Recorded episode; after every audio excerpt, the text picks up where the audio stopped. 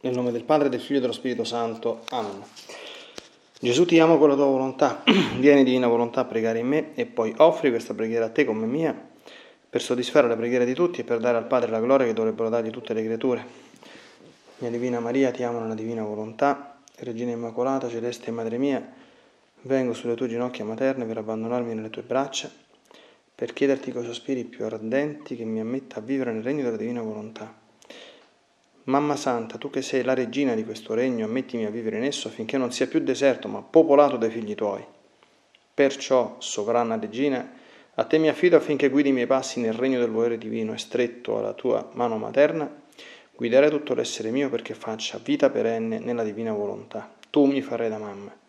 E come mamma mia ti faccio la consegna della, della mia volontà affinché me la scambi con la divina volontà e così possa restare sicuro di non uscire dal regno suo. Perciò ti prego che mi illumini attraverso questa meditazione per farmi comprendere sempre più e sempre meglio che cosa significa volontà di Dio e come vivere in essa. Ave Maria, piena di grazia, il Signore è con te. Tu sei la benedetta fra tutte le donne, benedetto il frutto del tuo seno, Gesù.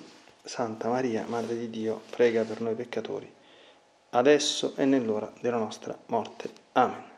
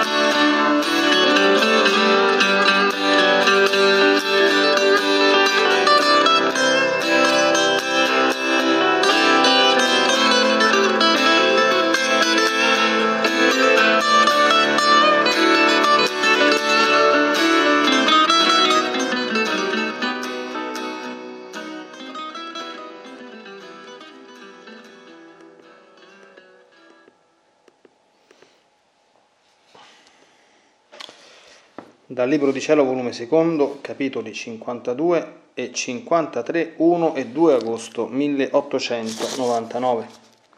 Questa mattina il mio suavissimo Gesù, trasportandomi fuori di me stessa, mi faceva vedere la corruzione in cui è decaduto il genere umano. Fa orrore a pensarlo.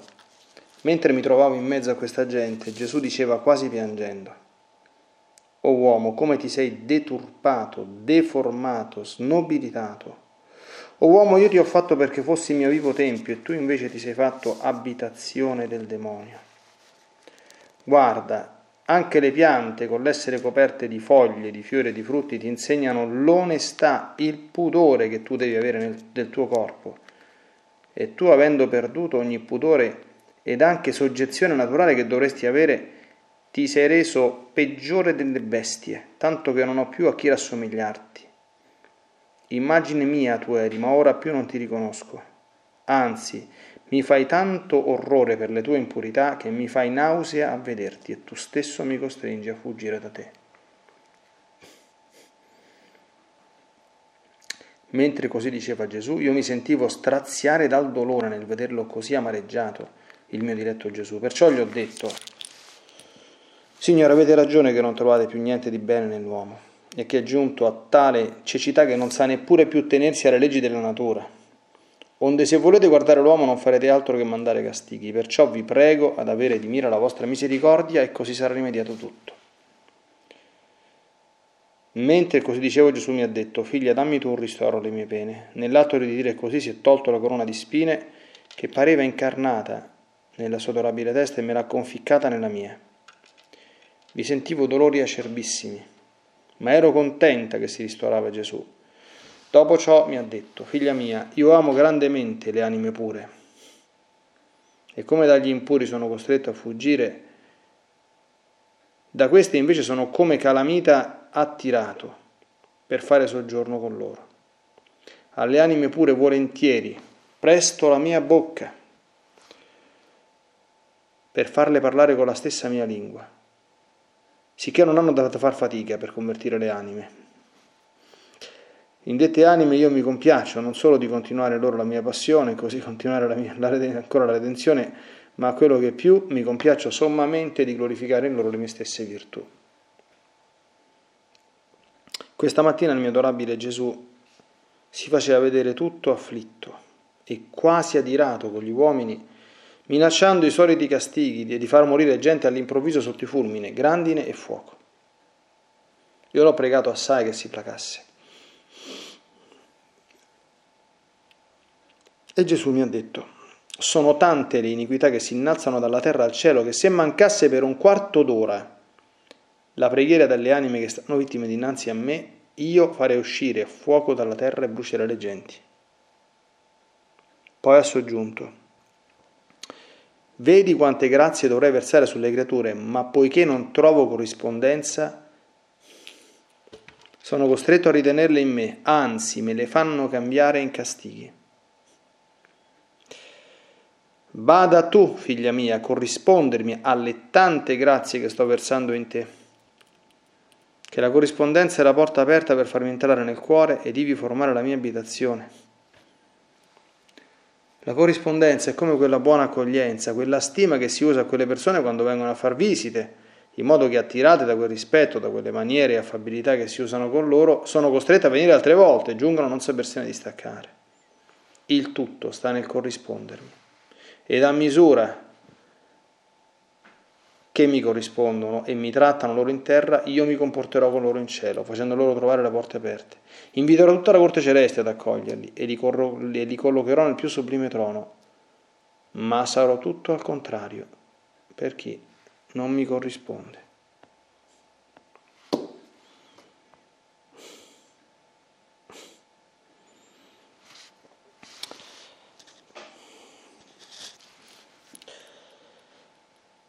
Tema di queste due meditazioni non è evidentemente lo stesso, perché in uno si parla della piaga dell'impurità e anche dell'aura virtù della purezza.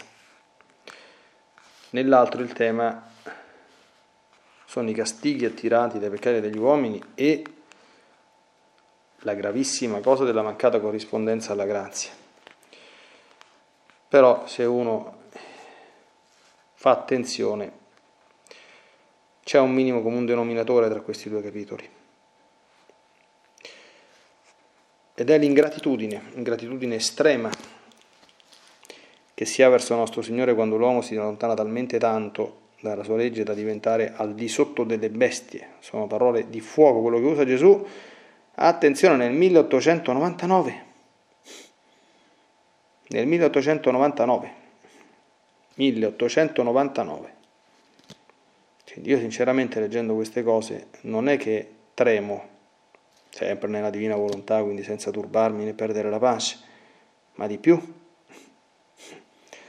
Cosa direbbe a una novella Luisa Piccarreta il 12 dicembre, a proposito, festa della Madonna di Guadalupe del 2017? Cosa direbbe Gesù? Come sarebbe la decodificazione attuale di questo capitolo. Boh.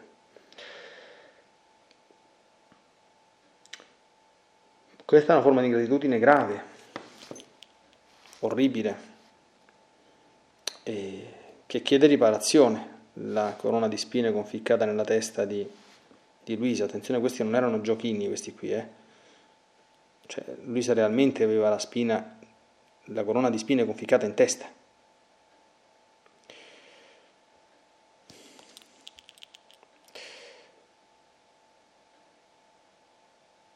Ma è ingratitudine certamente esternamente non dà vita a tali atti, come dire, ignominiosi, degradanti per l'uomo, ma non è meno grave, cioè la mancata corrispondenza alla grazia, che è una forma orribile e gravissima di ingratitudine. È impressionante quello che dice Gesù, ma dobbiamo sempre tenerlo molto, molto in considerazione. Anche qui io penso, bah, a molti miei contemporanei, non parliamo insomma di laici e laicisti, insomma, che non so come reagirebbero a queste, a queste parole, però purtroppo parlo anche di alcuni discepoli di Gesù, di certi ambienti, insomma, che si vedono circolare. Che cosa immagino già il sorrisino. Eh, ironico, affiorante sulle labbra, sentire le parole sono tante le iniquità che mi innalzano, si innalzano dalla terra al cielo, che se mancasse per un quarto d'ora la preghiera delle anime che stanno vittime innanzi a me, io farei uscire fuoco dalla terra e bruciare le genti. A me non viene il sorrisino ironico sulle, sulle labbra, io sono anni che leggendo testi autorevoli, insomma, quindi biografie, scritti di santi, trovo questo, queste tematiche in continuazione davanti agli occhi e trovo anche tutta la tematica tipica di tutta la geografia cattolica delle, della penitenza espiatrice.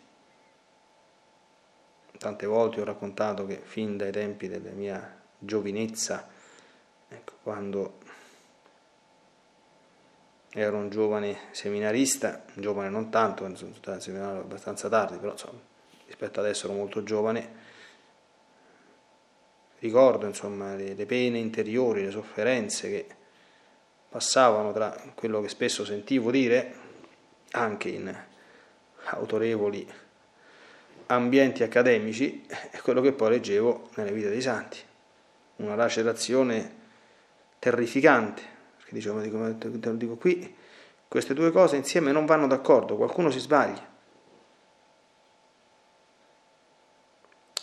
E, insomma, pensare che santi e gente di questo calibro, insomma, si sbagli, pensare con Luisa Piccarreta che vedeva Gesù il giorno sì e l'altro no, eh, cioè, voglio dire, e l'altro pure, l'altro no, che ha vissuto queste cose, le abbiamo sentite, insomma, chi sposta mistici sulla terra, sul cielo davanti a nostro Signore, la corona di spine, la crocifissione, cose di questo genere, scriva sciocchezze, a me risulta un pochino difficile poi, certamente tutto è possibile nella, nella vita, no? Io penso che bisogna sempre avere una grande, vogliamo chiamarla umiltà, anche se molto difficile essere umili, nel senso di apertura di cuore e docilità all'ascolto noi non possiamo, non possiamo e non dobbiamo, ecco, per nessun motivo.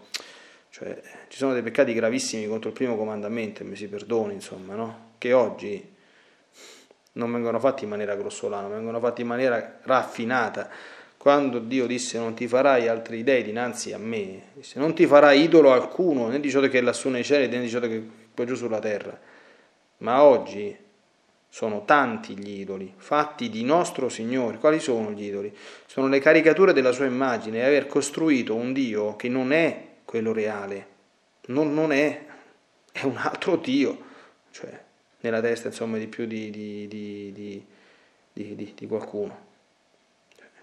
Noi chi è Dio lo sappiamo dalla rivelazione, lo sappiamo dalla tradizione della Chiesa, lo sappiamo dal Magistero e lo sappiamo dai testimoni autorevoli se vogliamo lasciare perdere i mistici, se qualcuno è allergico ai mistici, benissimo, si lasciano anche perdere, si guardino gli autori provati, i santi canonizzati, i dottori della Chiesa, io a quelli mi sto facendo riferimento. e cantano tutti quanti la stessa canzone, d'accordo?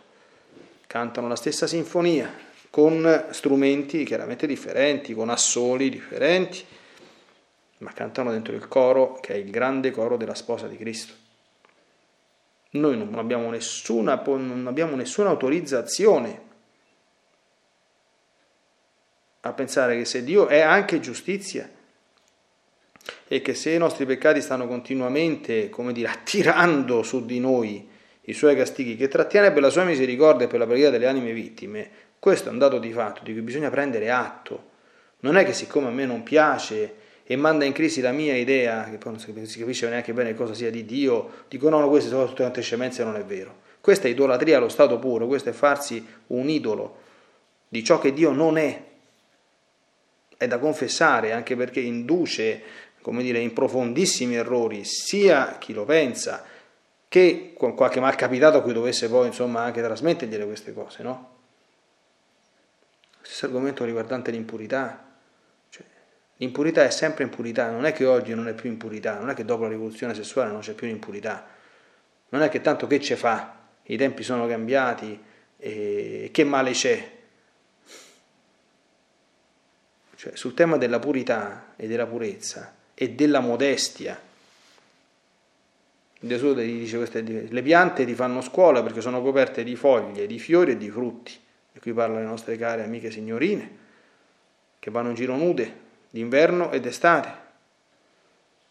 Le piante ti insegnano il pudore che devi avere nel tuo corpo e tu avendo perduto ogni pudore anche soggezione naturale che dovresti avere ti sei reso peggiore delle bestie tanto che non ho più a chi rassomigliarti. Uno può pensare quello che vuole, cioè, eh, ma, eh, ma, ti pare che Gesù va a dire queste cose, lui che è tanto buono. Sì, le ha dette queste cose, le, le ha dette perché fermo restando che Gesù ama le anime di chi è caduto in tale degradazione, c'è morto in croce, cerca di fare di tutto per salvarle, per usargli misericordia, per convertirle, da un punto di vista oggettivo lo schifo e l'orrore che, che provocano queste colpe sono immense, sono, d'accordo? E alcune specie di peccati impuri, come la tradizione della Chiesa ben conosce, eh, si dice nel catechismo che attirano come dire, i castighi di Dio. D'accordo? Bisogna ripassarlo bene il catechismo. Quindi, anche qui, mh, cioè, nel regno della divina volontà, l'ho già detto in qualche meditazione, cioè di impurità, come scrive San Paolo nelle sue lettere, ma nemmeno se ne deve parlare, cioè non esiste proprio e questo a tutti i livelli, prima del matrimonio, per le persone che sono sole, per i fidanzati e per gli sposati. Per tutti c'è da vivere la purezza, ciascuno chiaramente nelle forme e nei modi loro consoni. Ricordando però che anche nel matrimonio celebrato in chiesa c'è una castità coniugale da conoscere e da vivere e che come tutti quanti i peccati impuri, qualora sia trasgredita, determina peccato grave, perché in re venerea non datur parvitas materia. Questo è un principio secolare della morale di Santa Madre Chiesa. E nessuno lo può cambiare. E nessuno è autorizzato a dire ma tanto vi volete bene che egli fa se volete stare insieme basta che poi vi sposate. Nessuno può fare una cosa di questo genere.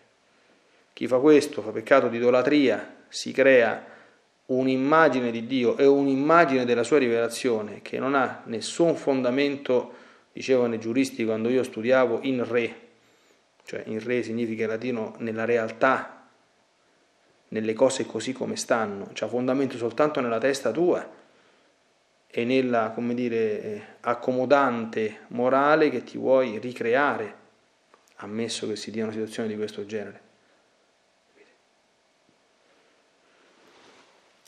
Per entrare nel regno di involere occorre fare anzitutto un grande atto veramente di umiltà mentale, cioè di mettersi davanti a Dio e ai suoi voleri e umilmente cercare di conoscerli per quanto è possibile, per quello che sono e cercare di conoscere Dio per quello che è, ripeto, non per, la, per l'idolo che ti sei fatto nella capoccia tua. Io fin da quando ero giovane prete, insomma, chi il mio materiale tutto quanto in giro online, chi segue le, le, le malie antiche, parlavo della fede fai da te, oppure dei, dei praticanti non credenti, oltre che dei credenti non, non praticanti, no?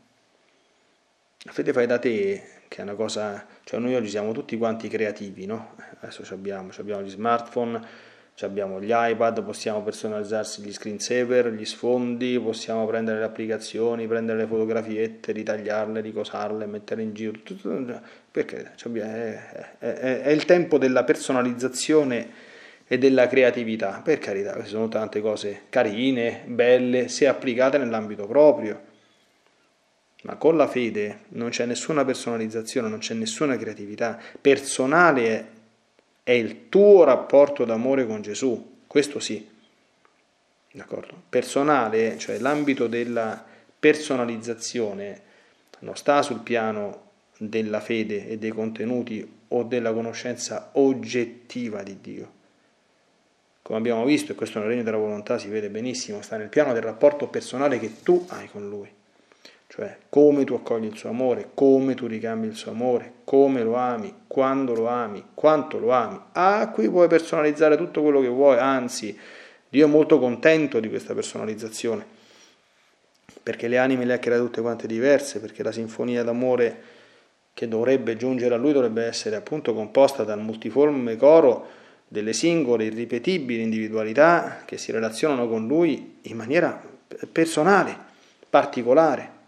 Questo in dubbio, ma non possiamo traslare questa personalizzazione sul piano oggettivo, sul piano dei contenuti della fede, sul piano dei principi della morale e sul piano della conoscenza di ciò che Dio è.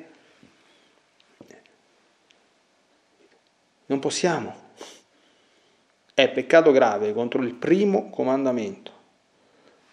È meno grave farsi il vitello d'oro che fare, a mio avviso, operazioni di questo genere, perché almeno il vitello d'oro lo, lo vedi la sua ridicolaggine, no? che tu ti fai una statua fusa e ti metti in ginocchio a dire ecco il mio Dio, questo insomma è una cosa grossolana, no? Ecco. Invece quest'altre sono più sottili, sono. Il primo comandamento oggi è ben poco osservato, eh? molto poco, e i peccati contro il primo comandamento, questa è testimonianza di tutti quanti i sacerdoti che si dedicano al ministero della confessione. Non sono confessati quasi mai e da nessuno. E sono i più gravi, perché il primo comandamento è il più grave di, di, di, di tutto.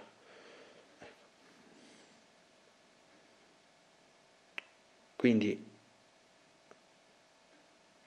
e c'è da intendere bene queste cose. Immagine mia tu eri, ma ora non più ti riconosco, cioè l'impurità, i padri della Chiesa la paragonavano alla lebbra, la lebbra e gli episodi evangelici di guarigione della lebbra, secondo la dottrina dei santi padri, rappresenta due tipi di peccati, o l'eresia per la sua contagiosità, oppure l'impurità per il fatto che la lebbra, se uno vede, cioè, fa diventare l'uomo esteriormente un mostro, un mostro orripilante, puzzolente, nauseabondo, L'impurità produce esattamente la stessa identica cosa nell'anima di una persona, cioè se noi potessimo vedere come vede Dio l'anima di un impuro, ci verrebbe da vomitare per la puzza, ma proprio da vomitare, vomitare, e ci farebbe orrore alla vista. Questo spettacolo, nostro Signore Gesù Cristo, a differenza di noi che c'era, grazie a Dio, occultato, d'accordo, perché noi abbiamo gli occhi per vedere le cose materiali, non quelle spirituali. Ma lui questo spettacolo, diceva Santa Teresa, lui se lo vede davanti dalla mattina alla sera, tutti i santi giorni, in continuazione. Ecco.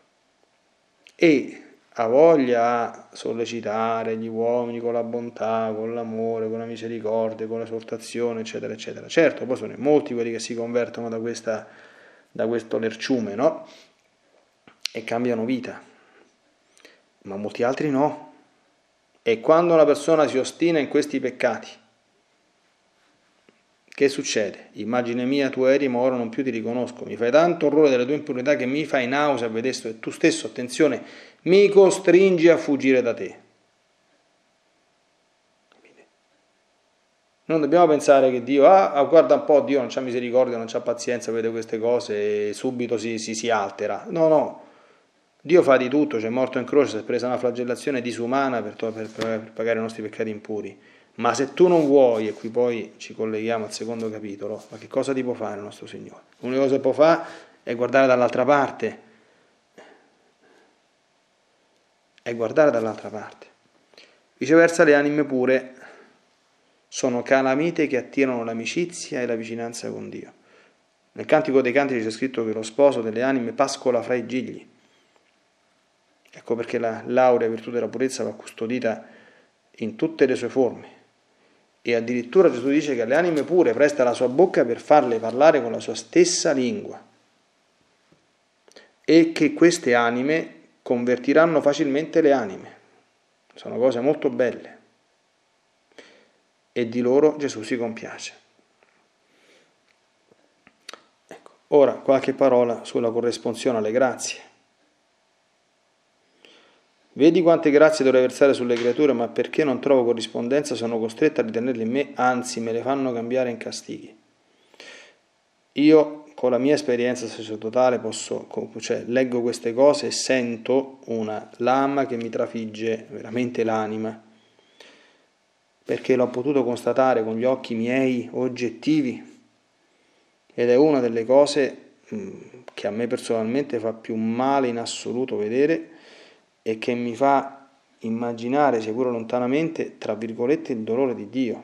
Cioè vedere una persona favorita, graziata in varie forme, in vari modi, cioè eh, le multiforme grazie, magari non si deve pensare a chissà che cosa, eh, cioè, eh, non lo so, per esempio, il dono di tenere la chiesa aperta, d'accordo? Io ho questo fatto, insomma, che ho sempre tenuto le chiese aperte durante la giornata. Perché? Perché secondo me in tace possa pregare un po', non è bello che tu, se stai, per dieci anni in un posto, tieni sempre la chiesa aperta e quando capiti in chiesa oh, non trovi quasi mai una sola persona che stia in chiesa a dire buongiorno al nostro Signore. E subito pensi, no? Quanta gente si lamenta che se vuole pregare trova le chiese chiuse, eh, ma qua sta aperta non c'è nessuno. non è una cosa fatta a me, no? Cioè, è, cioè io mi medesimo, dico, ma non so se si può dire una cosa di questo genere, ma dico, ma povero Gesù non se lo fila proprio nessuno, zero.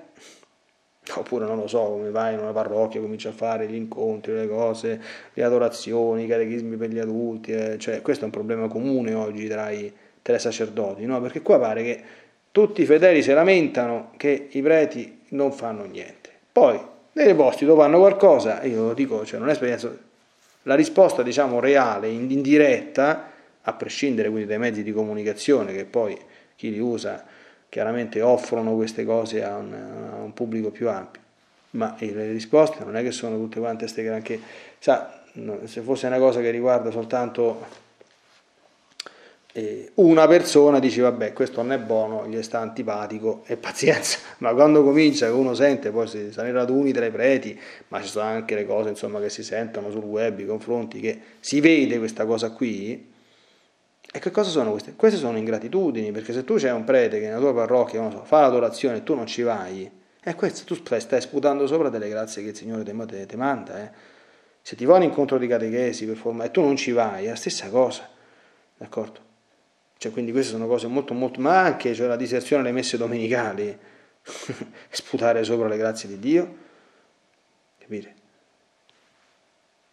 Possiamo continuare, poi si va da questo a, poi alle grazie personalizzate, cioè io ne ho tantissime esperienze insomma durante la cura delle, delle anime, cioè tu vedi eh, le tante grazie che il Signore ha fatto, vuole fare a un'anima e vedi proprio la, la, la mancanza di, di, di, corrispondenza, a volte l'indurimento del, del cuore e l'impossibilità soggettiva di aiutarla perché la volontà umana sta su altre frequenze.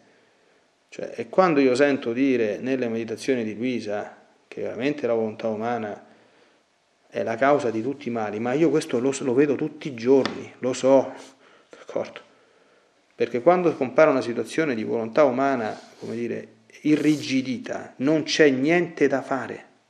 Che significa niente? È Gesù stesso che non c'ha niente da fare, quindi figurate se un essere umano, come so io, sa molto più piccolo di Gesù, si può fare qualcosa, non si può fare niente. Bisogna semplicemente pregare, soffrire, fare penitenza, attendere che una volontà cambi, d'accordo? Che si metta sotto i piedi i propri modi di vedere umani e cominci a pensare in maniera divina, si apra la grazia. Io finora non ho trovato nient'altro da fare, ecco, se non eh, è chiaro però che poi quando appare Gesù, non solo qui, no? Eh, la rivelazione del Sacro Cuore, addolorato, e, e dice ecco il cuore che ha tanto amato il mondo, in cambio non riceve altro che ingratitudini, freddezze, incorrispondenze. Eh, io quando lo sento dire mi, mi, mi, mi si gela il sangue, mi si fa piccolo il cuore, perché ripeto, un sacerdote vede qualcosa di questo e lo vede peraltro poi in maniera molto molto limitata. Quindi io me lo immagino Gesù come, come, come possa stare, no? E, e, non è antropomorfizzare, dice ma Gesù è Dio. Sì, sì, Gesù è Dio, ma Gesù ha una natura umana come la nostra, Gesù ha un cuore come il nostro, eh? E, insomma, Gesù è uno che ha dato tutto, ma insomma, cioè, mettiamoci anche, cioè, tutto quello che Gesù ha fatto, il non plus ultra, cioè ha fatto delle cose inaudite, cioè il trovare il ricambio meno di zero, zero assoluto, anzi insulti, sputi, cose che poi è quello che abbiamo già visto durante la passione. Eh, insomma, eh, eh, insomma. Eh, lui certamente ha le spalle grosse, insomma, però allora noi che desidereremmo, concludiamo, entrare nel regno di in volere, dovremmo essere attenti a questa sorta di appello di esortazione, di invocazione di Gesù. No? Bada tu, figlia mia, a corrispondermi alle tante grazie che sto versando in te, perché la corrispondenza è la porta aperta per farmi entrare nel cuore e di formare la mia abitazione. Quante grazie straordinarie ha ricevuto Luisa, impressionanti, no? cioè sono leggi di scritti, cioè c'è uno spettacolo, io ripeto, non ho letti tanti, ma insomma, vedere alcune cose che racconta lei, io non, non ne ho cognizione, insomma, no? E...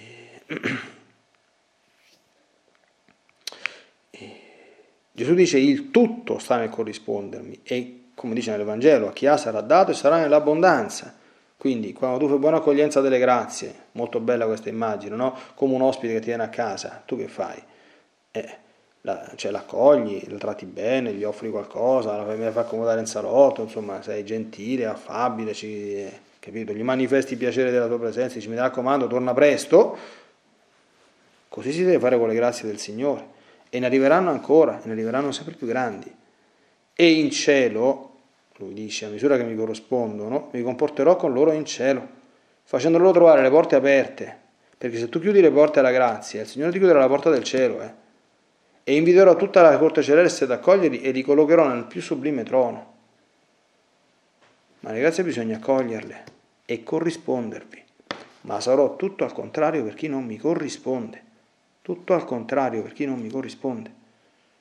Le grazie di Dio non si possono sprecare né buttare al secchio. Ecco, perché questo comporta delle conseguenze nefaste in questo mondo, perché poi a un certo punto il Signore rubinetti richiude. A chi non ha sarà tolto anche quello che ha. E in cielo sarà tutto al contrario per chi non mi corrisponde.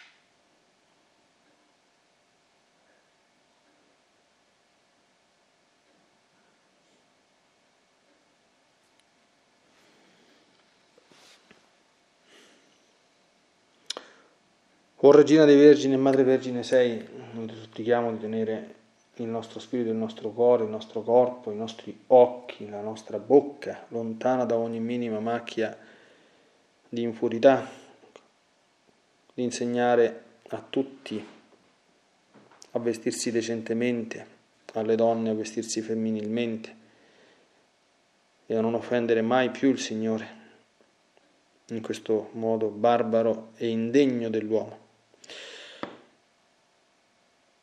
Tu che sei stata ecco, la, il ricettacolo di tutte quante le grazie, che hai dato a Dio la gioia di potertele dare tutte, perché non una sola, non solo non ne hai sprecata, ma non l'hai fatta fruttificare al massimo che potesse fruttificare. Ecco. Insegnaci questo, ecco, che il Signore possa sfogarsi sulle anime che le sue grazie le accolgono, perché così fa. Ecco, ricordando che se accogliamo la grazia diamo anche al Signore come la datatura gioia di potersi ricolmare di bene, gli affamati ricolma di beni, tu hai cantato nel, nel Magnificat, e rimanda i ricchi a mani vuote. Concedici di poter dare anche questa gioia a Gesù, ricordando però che accogliere le grazie e gioie che diamo anzitutto a noi, perché una vita piena di grazia come la tua è vita beata, certamente crocifissa fino a quando siamo in questo mondo, ma beata che nel regno del Dio in volere rivive e rianticipa la beatitudine dell'Eden, persa dai nostri padri, quando hanno voluto far nascere la detestabile volontà propria umana, che è l'origine e la causa di tutti i nostri mali. Nella divina volontà, nel nome del Padre, del Figlio e dello Spirito Santo, Amen. Ti benedico per aiutarti, ti benedico per difenderti ti benedico per perdonarti, ti benedico per liberarti da ogni male, ti benedico per consolarti, ti benedico per farti santo. Ti benedico dunque nella divina volontà, nel nome del Padre, del Figlio e dello Spirito Santo.